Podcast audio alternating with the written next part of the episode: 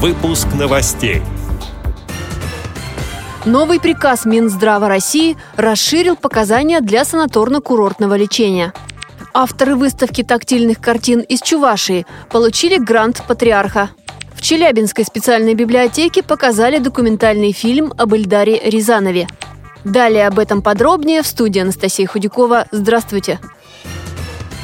Новый приказ Минздрава России расширяет перечень медицинских показаний для санаторно-курортного лечения инвалидов по зрению. Туда вошли такие заболевания, как миопия, атрофия зрительного нерва, дистрофические заболевания сетчатки. Поликлиники имеют возможность расширить круг пациентов, прежде всего инвалидов по зрению, которым выдаются справки для получения путевок в санатории. По информации пресс-службы Всероссийского общества слепых, в приказе учли неоднократное обращение президента ВОЗ Александра Неумывакина в адрес министра здравоохранения, в комиссию при президенте России по делам инвалидов и другие государственные структуры. Православный молодежный форум в Москве посетили более 12 тысяч человек. На этой встрече патриарх Кирилл ответил на вопросы участников из регионов и вручил гранты за лучшие молодежные идеи. Победителей выбирали методом открытого голосования на официальном сайте форума. Среди лучших проектов – экспедиции по возрождению деревянных храмов Севера – храм-автобус из Татарстана и тактильные картины. Это передвижная выставка из Чувашии. Авторы проехали с ней по районам республики и представили работы незрячим людям. На молодежный форум в столицу привезли 18 картин.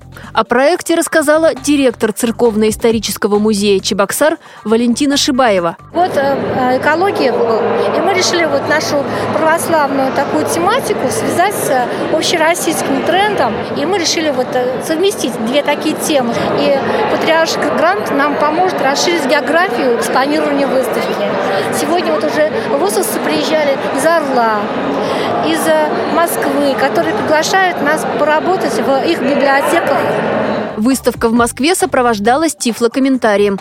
Его проводили студенты Чебоксарского вуза, которые прошли специальную подготовку. Челябинской областной специальной библиотеке для слепых прошел показ документального фильма об Эльдаре Рязанове с тифлокомментарием. Читатели и гости поговорили о творческом пути автора культовых комедий «Ирония судьбы» и «Служебный роман».